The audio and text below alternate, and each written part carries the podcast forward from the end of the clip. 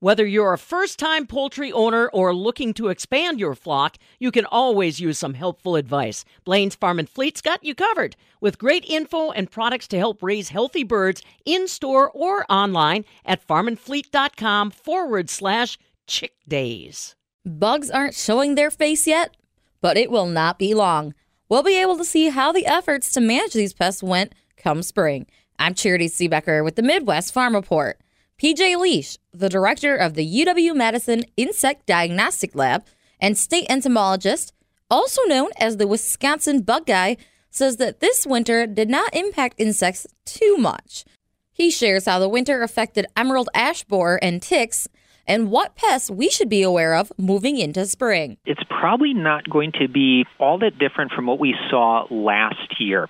With emerald ash borer, we've had it in the state for about 15 or so years at this point. point, and in terms of how it's been progressing through the state, it's relatively slow. We have had times where firewood or other means have caused kind of some jumps in the map, but overall, when it gets to a spot, it's a fairly slow process. It may take three, four, five years years for trees to ultimately be killed. The natural spread of this insect isn't terribly far. So if you were just to let them do their thing and humans weren't moving them around, it may be a matter of a half mile or a mile per year. So it, it's more of a slow smolder when it gets into an area. So what does this mean and what will it look like for us here in Wisconsin? We're still going to be dealing with emerald ash borer here. Some parts of Wisconsin, especially like the southeast corner of the state where we've had it the longest, it has really gone through and killed a lot of ash trees at this point point. But there are still parts of the state where it is relatively new or it hasn't gotten there yet. So for those folks in those parts of the state, mostly northern Wisconsin,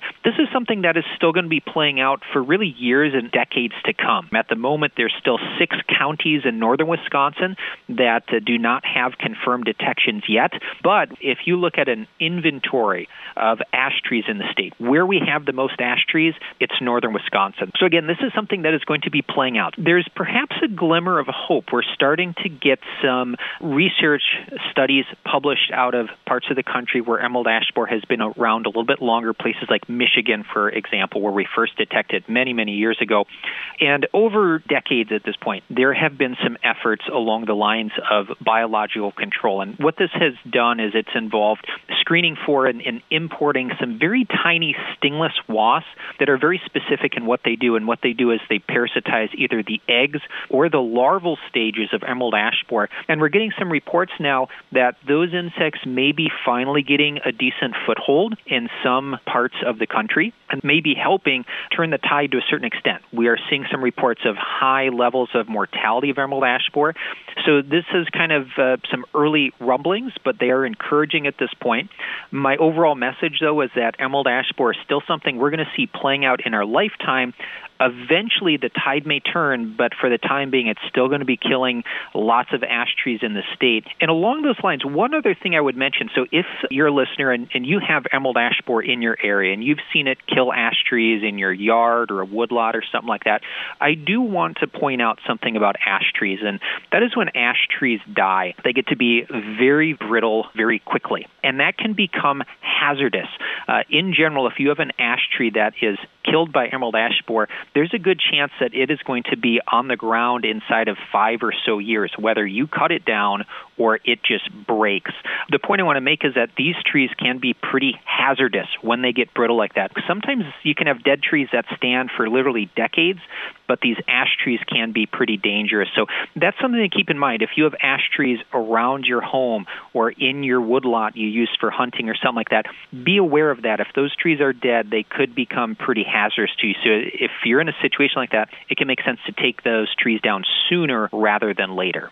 Ticks are something that people think about during the growing season in the summer months, but what about now during the winter? Has this winter weather impacted the tick population? In my mind, the ticks and also mosquitoes to a certain extent really haven't been impacted much at all by the winter weather we've had. Our common ticks, they actually have a lengthy two year life cycle, so they're pretty long lived creatures when you think about it that way. But what the ticks tend to do in winter is they will head down to the ground level and hang out amongst leaf litter. And that leaf litter is going to be a decent layer of insulation to help buffer them from extreme cold. Another thing that can happen, many parts of the state we've had some decent snow cover on the ground. That will further insulate them from extreme temperatures. So, with that said, even though we've had some ups and downs and have had some fairly cold spells here in Wisconsin, the ticks, where they're hunkered down, they're really pretty unaffected by it. Things might have been different if we had, for example, no snow cover and extremely cold temperatures. A scenario like that, you're more likely to have some negative impacts on ticks, but otherwise, in my mind, they have hunkered down. They've just been biding their time, waiting for things to warm up a bit. And as you mentioned, we often think of ticks during the warmer months, spring, summer, into fall perhaps, but you can actually bump into ticks any time of the year. Even if there's still snow on the ground, if it's warm enough, you could potentially bump into them. Those are some of the pests that we think about, but what are some other insects that have been impacted, whether that's more types of pests or even beneficial insects? In terms of beneficials, a couple things come to mind in terms of something like fireflies, which can be beneficial. They're actually predators of creatures like slugs in the larval stage of the fireflies. Fireflies do really well when we have damp conditions. The larvae like to live in damp vegetation or on the ground or under the bark rotting logs and, and locations like that. And if we have very dry conditions, that can kind of knock their numbers down to a certain extent. So I did have some reports the last year or two that folks weren't seeing as many fireflies, and it's probably related to weather patterns. Now, some other pests that I feel are, are notable and seem to have been impacted by weather, especially last year, I had a lot of reports of spider mites in crop fields and in other settings. Spider mites really thrive under hot, dry conditions. So if you were in a part of the state where you were bone dry for a period of time, you might have bumped into some spider mites out there. Another very common one that gardeners worry about, as well as farmers, Japanese beetles. I think the weather has really done some weird things with their populations the last year and a half or so. Last year was very unusual in that southern Wisconsin, where I typically get most of my Japanese beetle reports, the general impression I was getting here at the insect diagnostic lab at UW Madison was that Japanese beetle populations were fairly low in southern parts of the state. What was really interesting, though, is you got about halfway north up to the Highway 29 corridor, so Eau Claire, Wausau, Green Bay area. You got to that part of the state in north, and that's where I was getting most of my reports in 2022. Usually that's not the case, but I was getting reports from up in Sawyer and Washburn County, Oneida, Vilas County, and the like, whereas historically it tends to be more southeastern Wisconsin, south central Wisconsin, places like that. So it's almost like the map was flipped and then one other pest that uh, is, I feel, going to be one of the biggest insect stories of the year is a creature called the spongy moth. And if you haven't heard of spongy moth before, this insect used to go by a different name. It used to be called the gypsy moth, but the official common name was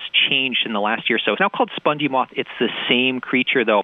This is a notorious defoliator of hardwood trees, especially oaks, and it does really well under dry conditions. So myself, colleagues at DNR and DATCP have been monitoring these spongy moth populations, and based on trapping by Department of Agriculture in the state, we have seen a huge increase in adult catches in traps. So, what does that mean for us? There's going to be lots of eggs out there, and we could be in store for very heavy defoliation this year. And the worst of the damage from spongy moth kind of arcs from southeastern Wisconsin, like Walworth County, Lake Geneva area, up through Janesville, Madison area, through the Baraboo Hills, like Sauk County, up through Eau Claire area, and then it meanders a little bit all the way up to Bayfield County. Lots of trap catches up there. So if you are kind of that western third of the state or so, this is something you are going to be wanting to pay attention to. And especially if you saw spongy moth damage last year, there's a good chance you've got a lot of egg masses out there, and you could have significant problems with the caterpillars again this spring. Generally, in the month of May and into June, they'll be out there causing a lot of damage. So if I were to pick an insect that's going to be the biggest story this year, that's my best guess at this point is that spongy moth. Is there any other newer emerging insect issues that listeners should watch for this year besides that one? Well, there's one newer insect uh, that I would really like folks to be aware of.